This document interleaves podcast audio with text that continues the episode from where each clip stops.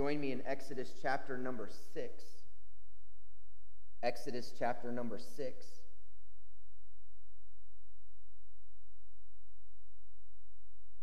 So, in a few weeks, my daughter Trinity is going to be graduating from high school. And uh, in preparation for that, uh, they are uh, putting together a poster board of some pictures of Trinity throughout uh, her years from birth all the way up through graduation. Last night, uh, um, the family was gathered around a, a, laptop in the, in the kitchen, and uh, I kept hearing these words. Trinity would say, Mom, how come you didn't tell me what I looked like? Uh, or Trevor would just chuckle at something. Uh, they shared a few pictures in a group chat with our with our family, and, and we got to enjoy the the memories. You've probably all seen these big poster boards, though, that have people's pictures, and including even something as simple as a yearbook, where you see you see snapshots of moments in time of someone's life or of, or of an event. But but see, here's the problem with a snapshot: it lacks context. Like you don't know what was going on and who was there and why even sometimes that picture was taken. That means that when you when we stand there, if you were to come to our home and look at these pictures on this poster board of Trinity, you might get snapshots of her life, but you wouldn't get to know her. You would only see brief moments in time. And to be honest, the context is left up to you. This is ringing up here for some reason. I'm not sure what's going on. The context is left up to the one who is viewing the picture. You're, you're the one that has to decide um, where was she? Who's she with, and why are those people important?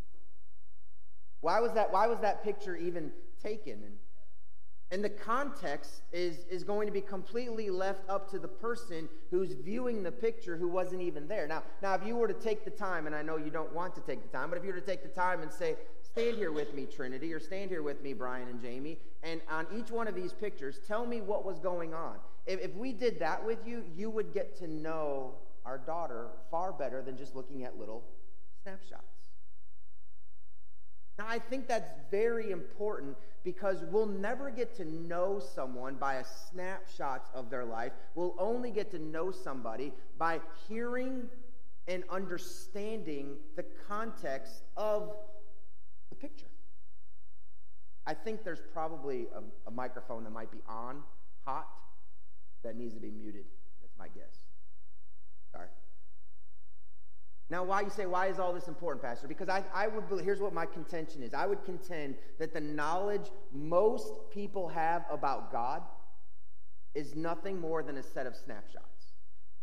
And they are snapshots you learned from stories in Sunday school. Well, you know about creation, about Noah's Ark, Abraham and Isaac, Jacob and Joseph and, and, Moses and the Ten Commandments, and Joshua and the walls falling down in Canaan. And, and you probably know about people like Samson and Samuel and, and David and Solomon and Saul and, and, and prophets like Elijah. And how many of you know basically what I'm talking about when I was going through those stories and those people? Raise your hand.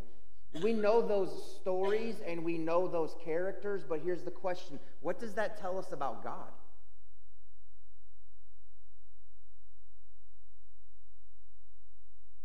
I mean, of all those Bible stories and characters that we're familiar with, we know the people and we know the stories, but do we know why they're there? Aren't they supposed to be teaching us about who God is? Yeah, I would, I would contend that most Christians read the Bible looking for lessons on how to better live out the Christian life. Like, I'm going to go to my Bible and I'm going to see what does it say today? How is this going to help me live out my Christian life? How can I stand up to a Pharaoh like Moses did? And how can I be bold like a, a Daniel? Or how can I face a giant like David? But let's be honest. Let's just, let's just be honest. We can learn those same lessons by people around us today. I mean, during COVID, there was a pastor in California, his name's John MacArthur. He refused to shut down his church all through COVID. Well, that sure sounds like a Moses standing up to a government like Pharaoh. So we can learn that same kind of lesson about standing up to somebody. There's a man who was born without arms and legs, and he's a traveling evangelist. His name is first name is Nick, and I, I believe his last name is Vushik or Vujic or something like that. And, and he travels all around the country and he preaches about Jesus. So I mean, if we're going to talk about facing giants, like this guy, he faces giants every day. So if the Bible to us is nothing more than this wealth of inspirational stories and uh, amazing lessons that we can now take and apply to our lives, we're missing the context of Scripture. We're looking at a snapshot and we're coming away with it what we think about it rather than what God desires us to know about it. And I say that because Jesus took the Scriptures and, and the resurrected Christ after he was raised from the dead, talking to some of his disciples, he said those scriptures, and all they had was the Old Testament, those scriptures are about me. So if we're gonna if we're gonna approach the, the, the Bible and say, well, the, the Holy Spirit, he must have inspired those biblical authors but if all we get out of it is an instruction book, really? Is that, is that what God wanted us to, to have some heavenly instructions? Did God just want us to have a historical record of what took place with the nation of Israel over the thousands of years that they existed? Does God want us just to take a bunch of lessons out of this book and apply them to our lives? And I would contend no. I would say that the Bible is far more than a book that instructs us on how to live. It's a book that introduces us to the one who gave us life. This Bible is not just like, what do I do? What do I take out of it? No, it's about who is the one that gave me life? What can I learn about him? And so, as we read through this Exodus narrative, we're, we're not primarily looking for, for fresh lessons on, well, how can I be more like Moses or how can I stand up uh, like an Aaron? No, I mean, I, I think those individuals are important to the story, but the Exodus narrative is meant to introduce us to the God who said, if you were here last week, who said, I am Yahweh. And I want to be your God, and I want you to be my people. And what the Bible continues to reveal to us in these snapshots is more than just, well, this is what Moses did and this is what the people did. It's who is God? How is he reacting to these individuals? If you were here with us last week, we got through the first uh, eight, eight verses of chapter number six. And in verses two through eight, we see this beautiful speech by the Lord and when you see Lord in all capitals, L O R D, that is the personal name for God, Yahweh, that he revealed to Moses. We see Yahweh giving this speech, and, and, and he started in verse 2 by making the statement, I am Yahweh. He closed it in verse 8 by saying, I am Yahweh. And so basically, what he's saying is the entire purpose of what I'm about to say is my name. I am Yahweh. And that matters. And my purpose, here's who I am my purpose is to make a people for myself so that I can be your God and you could be my people. And I'm going to do that because my name is Yahweh. And in between his name and his purpose, we see these awesome blessings and benefits to anyone who says, I want to take the name of Yahweh, I want to be one of his people, and I want him to be my God. And the amazing blessings that come from, to, from, from, from that is you will be burdened or you will be saved from the burdens of slavery, and you will, you will be brought into a land that I have prepared for you. I am Yahweh. I want you to be my people. Here's what you'll get if you are willing to take my name and follow me. And what we're going to get into today is simply how did the people react to that? It was, it was like it was such an amazing speech. And like, could you imagine if you're in bondage and you're you're a slave and you're you, every day you have to go make bricks for this, this mean man named Pharaoh who, who is just oppressing you. And all of a sudden, this man named Moses, who you know is raised up to do mighty miracles by a God, he comes and he says, I have a message for you. Here's the message. Here's the message. All of you who are in bondage and in slavery, here's the message. Yahweh said, I am here. I'm here. And I'm here to make you my people, and I am here to be your God. I'm here. Isn't that going to be great news? But we're going to find out that it wasn't great news. It wasn't great news to the people. Now, from chapter or from verse 9 all the way through the end of the chapter. I'm going to split it into three, three sections. I'm going to take verses 9 through 13 and verses 26 through 30, and we're going to put those together in just a moment. And that, that is the reaction of the people and of Moses to what Yahweh's speech was. And in between those two sections is this third section. It's everybody's favorite portion of the Bible genealogies. Don't you love it when you get to this person gave birth to this person who gave birth to this person who gave birth to this isn't that so I love it. I, it's there's it's so it's not exciting, right? But I want us to remain focused on this question. What is it telling us about Yahweh? Because he just declared who he was, what his purpose was, and now we're going to get into the response of the people in this long genealogy. Now, we're going to start with the genealogy so we can get that out of the way, all right? You guys, okay? We have, we have to read it, but we're going to read it first so we can get it out of the way. But before we start reading, there's three things I want you to know about this genealogy that we're about to read. First, there's only three sons of Jacob's 12 that are mentioned. Okay, so as, as you'll notice, there's, there's Reuben, there's Simeon, and then there's Levi, but we don't get the rest of it. So, so what this genealogy is not is a list of everybody. It's not trying to give us everyone that was born to Jacob. There's only three. And, and I would say that Reuben and Levi, or Reuben and Simeon are there only as placeholders so we could get to the who's really important, Levi. Okay? Secondly, I want you to notice as we read, there's going to be three lifespans that are mentioned. Numbers, like this guy lived this many years. Three times there's mention. If you add up those three years and you add up Aaron's age, Aaron is 83. We'll find that out next chapter. Aaron's 83. If you if you add up these four numbers, you're going to come up with 490 years. Now, why is that important? Because it gives us some context that God spoke to Abraham in Genesis 15 that your people are going to be sojourners for 400 years. A couple chapters ahead of us in Exodus 12, he's going to say, You've been here for 430 years. So we're just getting an idea that what is being said to Abraham and what is going to be declared in Exodus 12, it, it can be true because of the time span. Okay? Third, I want you to notice how everything in this is going to eventually narrow down to one man. This genealogy is given to us for one purpose because it's about one man. His name is Aaron. What we're about to read, this genealogy, is all about establishing Aaron as a descendant of Levi, which will make him eligible to be a Levitical priest. The whole purpose of this genealogy. So I want you to know that as we as we rush through all these names. All right, here we go. Exodus chapter 6, verse number 14. These are the heads of their fathers' houses, the sons of Reuben, the firstborn of Israel. Hanoch, Pallu, Hezron, and Carmi.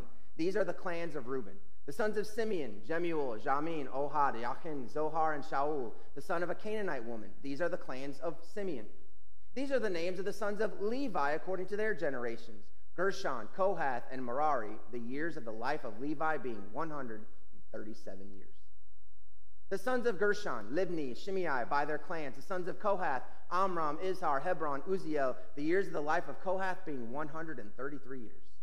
Sons of Merari, Mahli and Mushi, these are the clans of the Levites according to their generations. Amram took as his wife Jochebed, his father's sister, and she bore him Aaron and Moses, the years of the life of Amram being 137 years. The sons of Izhar, Korah, Nepheg, and Zichri. The sons of Uzziel, Mishael, Elzaphan, and Sithri. Aaron took as his wife Elisheba, or Eli Sheba, I don't know, the daughter of Amminadab and the daughter of Nasham, and she bore him Nadab, Abihu, Eleazar, and Ithamar. The sons of Korah, Izhar, Asher, Elkanah, and Hab, I don't even, I give up. These are the clans of the Korahites. Last verse. Eleazar, Aaron's son, took as his wife one of the daughters of Putiel, and she bore him Phinehas. These are the heads of the fathers' houses of the Levites by their clans. And we all said, Amen. Glad that is done. Holy smokes. Now, what in the world? Really, let's be honest. What in the world? Why do we have to have genealogies in the Bible? Like, what in the world? But let's ask a different question. What does this genealogy teach us about Yahweh? What does it teach us about the God who said, I am Yahweh and I want you to be my people? here's, here's what I think. I have a couple thoughts.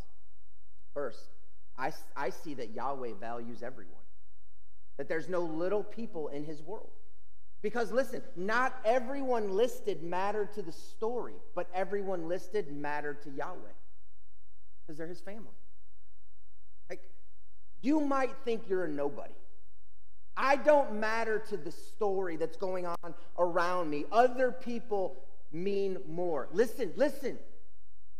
Maybe it's someone else's story that might be true, but when it comes to your God who created you, nobody matters more than you. Nobody does. And I know this is terrible grammar, so please forgive me. Please forgive me. But like, nobody is a nobody to God. Nobody is a nobody to God. No little people. Secondly, I think what it teaches us is that Yahweh partners with average people to accomplish great things.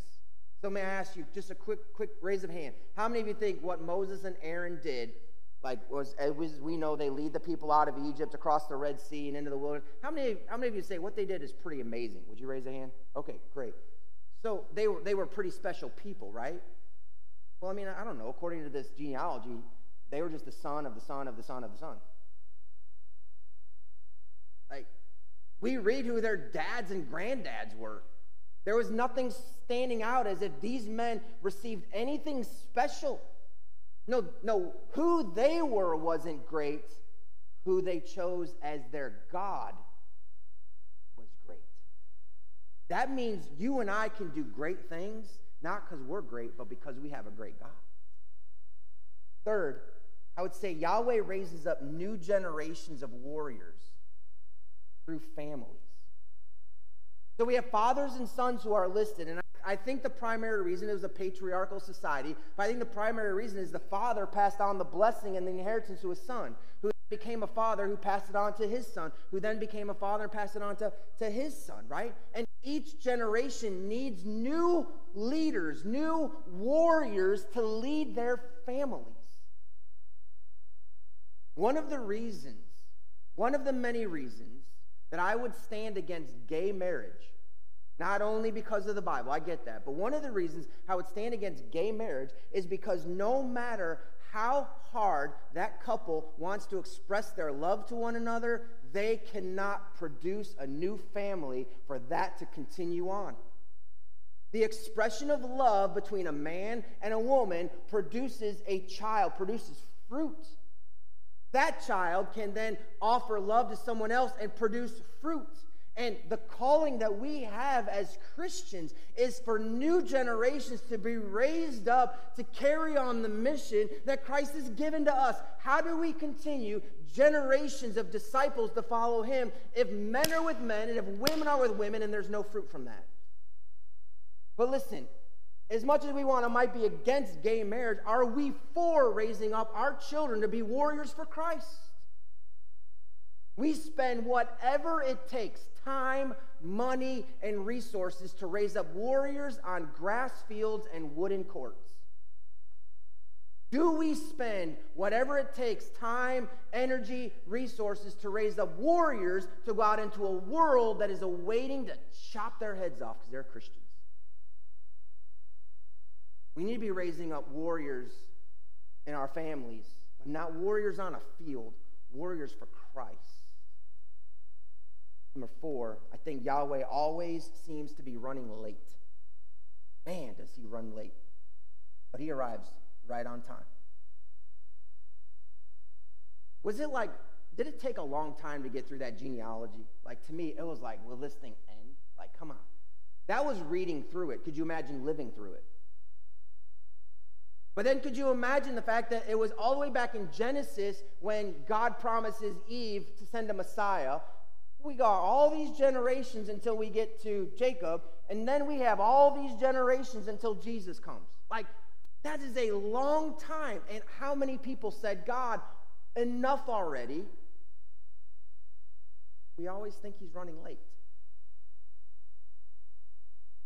But he's right on time. He had promised Abraham 400 years.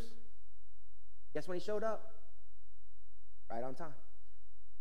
I know that there are people in this room, and you are prayerfully anticipating God's hand to work in your life in some way. Like, come on, Lord, come on, come on already. Some of you are praying for children. Some of you are praying for children to return home. Some of you are praying for health to make a change. Some of you are praying for physical needs. And, and all it's always like, Lord, do it when I say, right? But here's what we know about Yahweh. He's always right on time. Don't despair. Don't give up hope. Coming right on time. Last thing I would say about the genealogy, what it teaches us about Yahweh. Yahweh provides who and what we need to accomplish our calling. Now, I'm going to need you to think with me for just a moment. Okay? I'm, I'm sorry because I'm going to confuse you if you don't listen. I know I will. Whose genealogy did, primarily did we trace? Remember his name? Aaron. Aaron Aaron's going to become the, the high priest. But here's the thing. When Moses when Moses is writing this, he's not writing Exodus as it happens. He sits down long time later. I would contend it would probably be when he was 40 days up on the, the mountain with the Lord um, that he's, he's doing a lot of this writing. But Moses is writing after they've left Egypt about this right now. And he pauses before they go in with any of the plagues, he pauses to write, and, and here's Aaron's right to be the high priest now that he is the high priest, right? Does that make sense to you? Does it make sense? Okay. I want to ask you a question. I want you to think with me. Who else is qualified to be the high priest? Can you think of anybody else that would be qualified to be the high priest? Well, Jesus, yes, good answer, good answer. Moses. How is Moses qualified to be high priest? Well, he's got the same lineage as Aaron, right? Does that make sense? These guys are brothers, okay? When does Aaron enter the picture?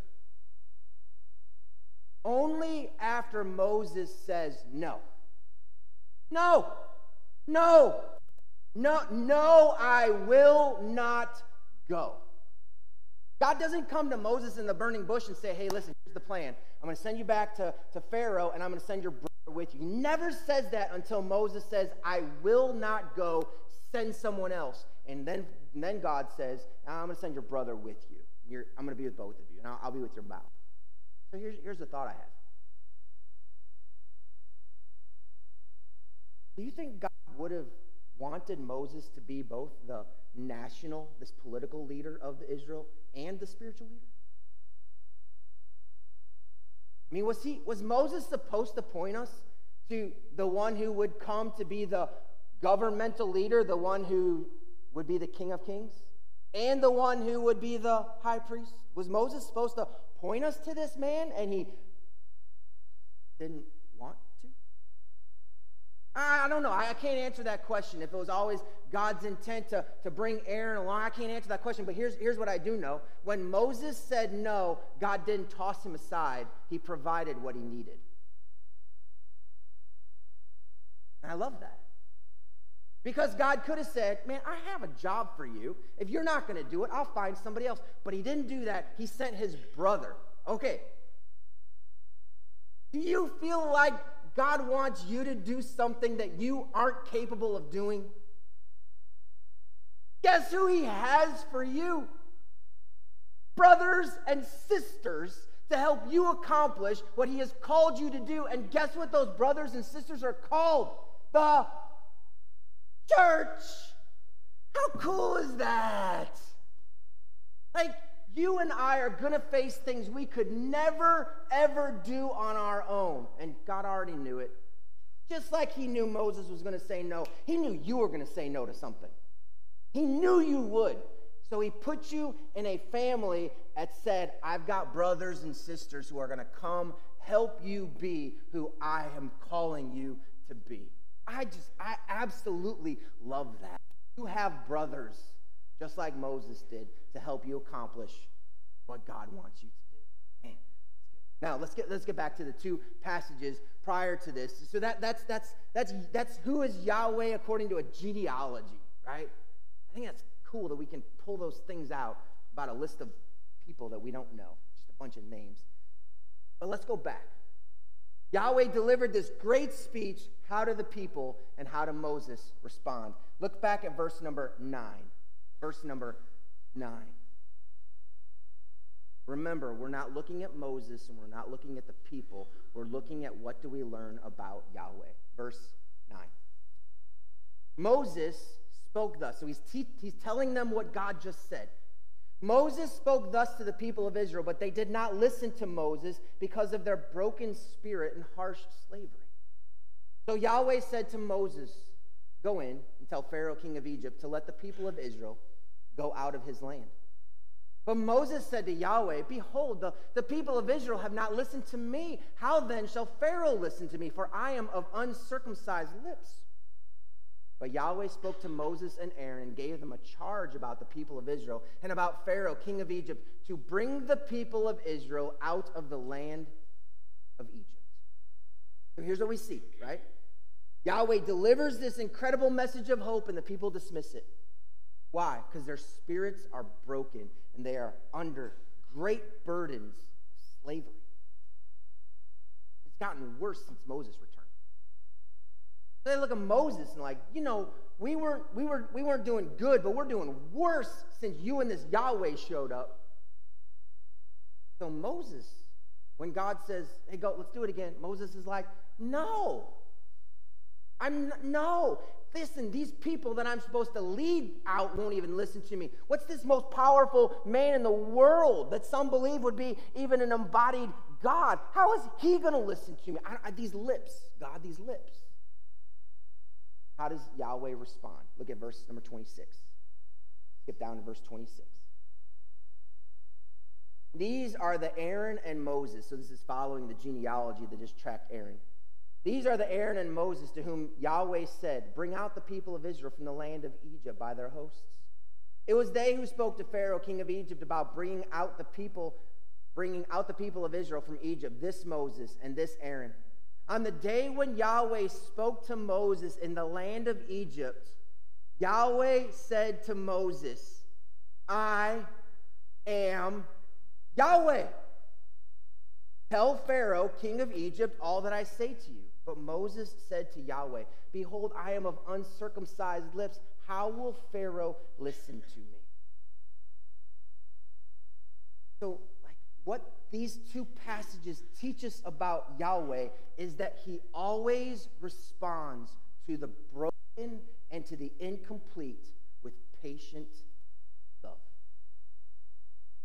Like when Moses came to the people with really good news, they showed no excitement that Yahweh was there. Why, why is it not exciting? Because they were facing a more intense slavery than ever before. And this man showing up to say, Yahweh is here. The I am is with us, and he wants to be our God. That was not good news to them. And when they complained to Moses, Moses complained to Yahweh, and he keeps going back to the same thing my mouth, my mouth. So we have this this good news. And what's the, what's the word for good news? We have this good news. We have the, we have the gospel, right? We have the good news that Yahweh was with his people and he wanted to be their God and he wanted them to be his people. But that was simply not good news to anybody because the people were broken and because Moses felt incomplete. Okay, but what do we learn about Yahweh?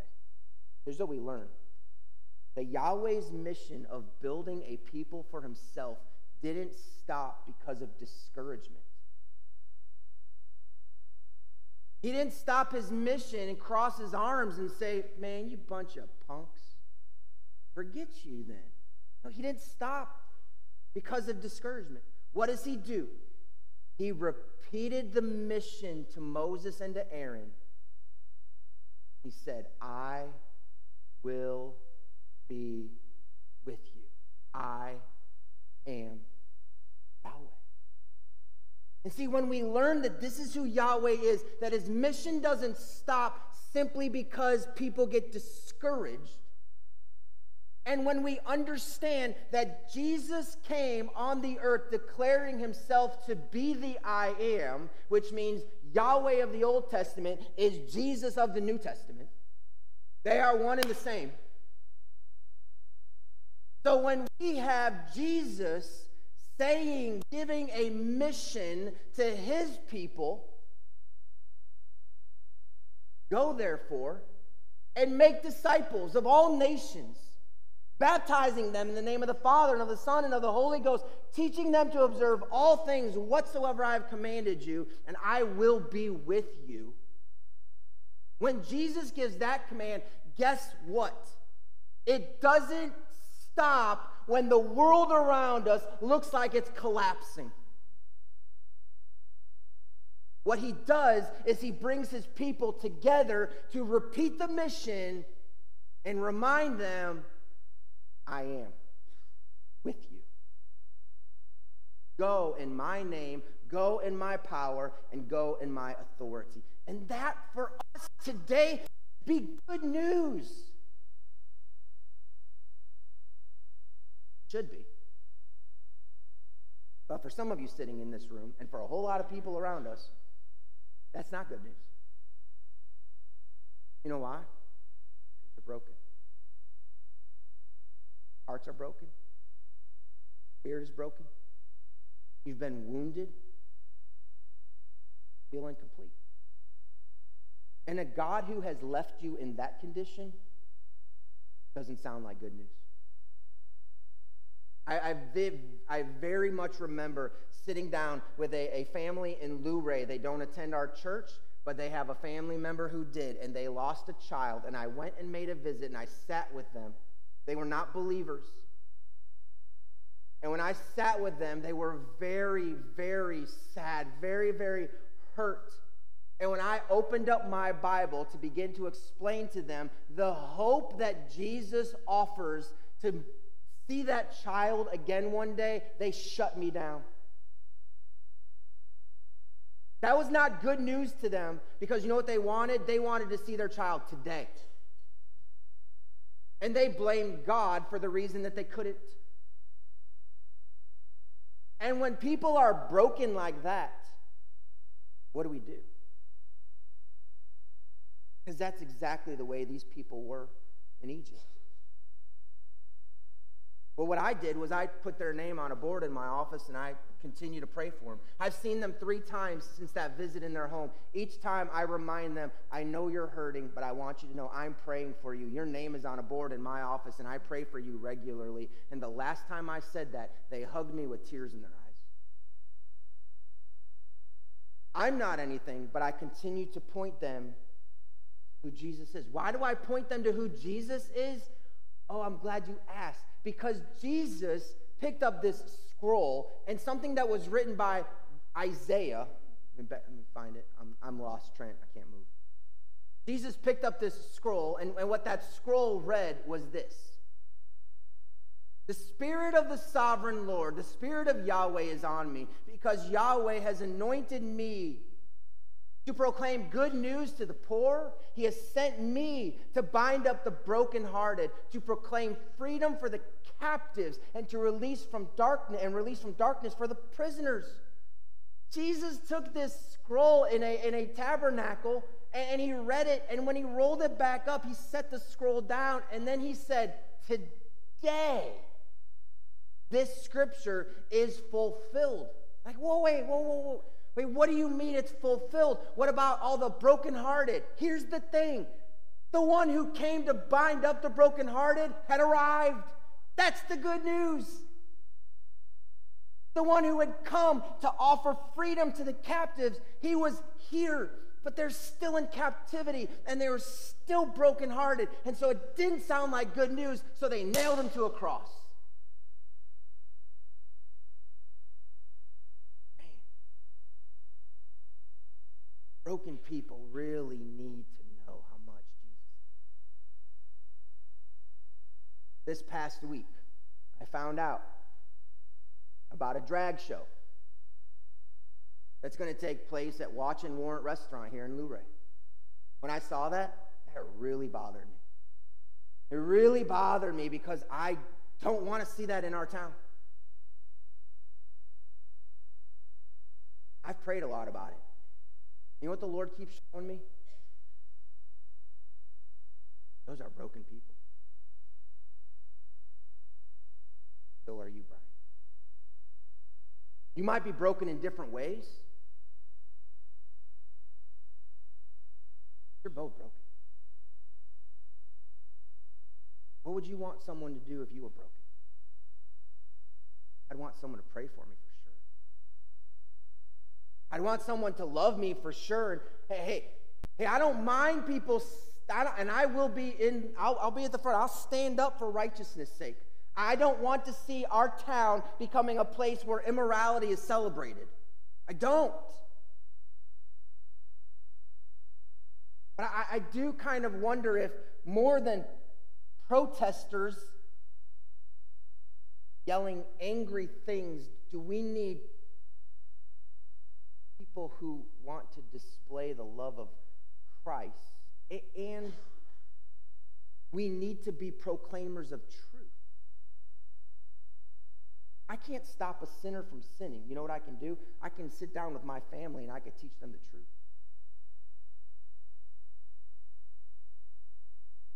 We can love people. As Christ has called us to, to love people. I'm not changing the truth. I don't, I don't, don't want to change the truth. Listen, I came across this week the someone from the, uh, the LGBTQ community shared something and said, I am who I am. And immediately I thought, no, you can't say that. That's who our God is. Yahweh is the one who can say, I am who I am. You are his good creation. You're not God, though. When you claim the title of God, now you could say, You might have made me a man, but I'm no longer a man. I'm going to declare myself a woman because I am who I am. You're not who you are. Like, see, that's that's not that. No, no, we can't do that. We have a creator. Yahweh is the only one who can claim to be the I am who I am. We are His good creation. The problem is we don't even see our own brokenness sometimes, and we always we struggle to realize that what we think of as incompletion is the exact way God wanted us to be. How many times did Moses say, My mouth, my mouth? But what did Yahweh already say? Who made man's mouth? He's already asked him that question.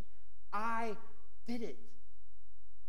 And when, Yah, when, when, when Moses came back in those final verses and said, I can't do it, what was Yahweh's answer? I am Yahweh. That it keeps coming back to the name of God.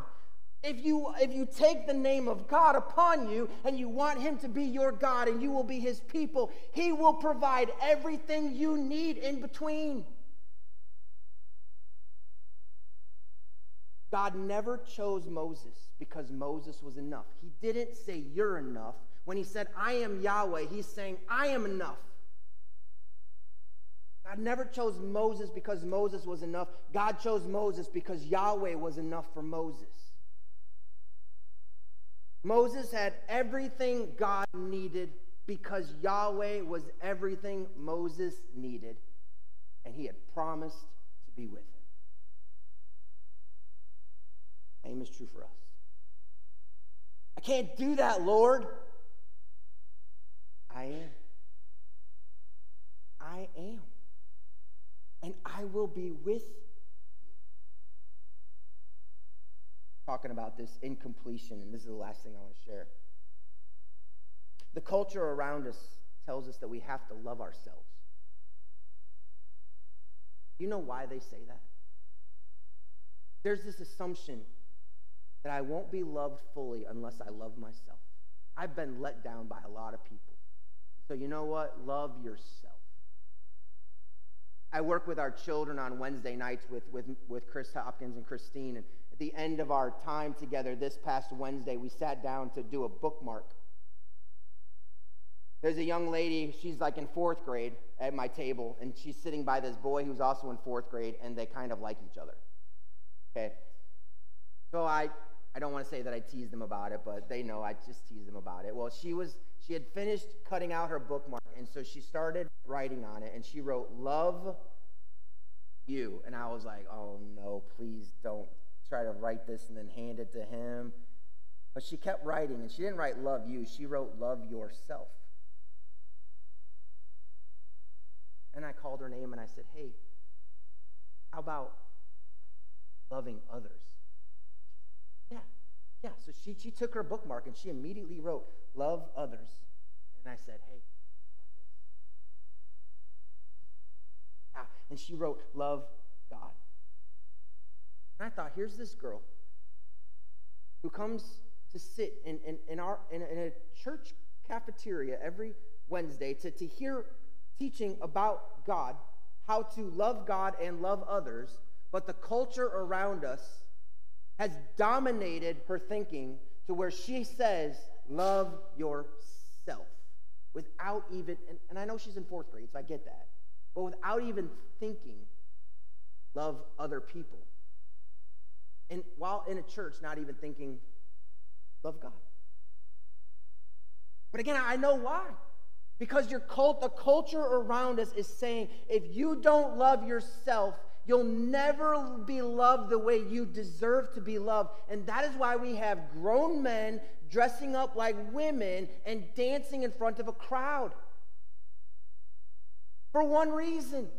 Well, I shouldn't say for one reason. I'm sure there's multiple reasons. But one of the reasons is because they don't look at themselves as complete in the way God made them. And so they don't feel loved and embraced by the God who created them. But you know what our Bible tells us? It tells us that our God loved us so much and that, and that his extreme example of sharing his love for us was to send his one and only Son as the one who would come down to deliver the world from sin by giving his own life upon a cross, and he would go into a grave and his life would be over. But three days later, he would rise from the grave. He would ascend back to the heavens and be seated on the throne, right hand of God. He, he sent that deliverer for us because he loved us so much. And now he says, And I invite you to let me be your God, you to be my people. I am. For anyone who finds themselves in between, here's what we know you are fully loved. Fully loved. If you are fully loved, guess what that frees you to do? You don't have to love yourself anymore. You are freed to love others.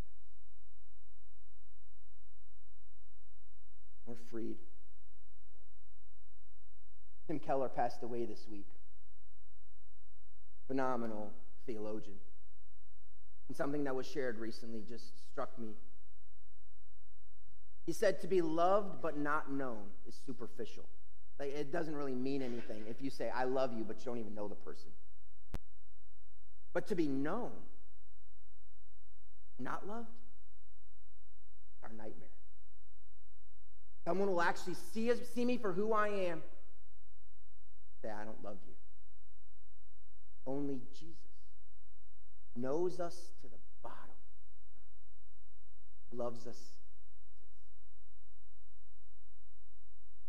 That means He created you. He saw your failures. He saw what you think is his incomplete in your incompleteness, and he said, No, it's not. You are who I created you to be. I am who I am, and you are who I made you to be. And I love you fully. That frees us to love him because we only love him.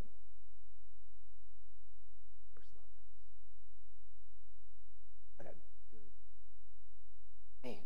We get to see who our Yahweh is through a genealogy, a bunch of complainers.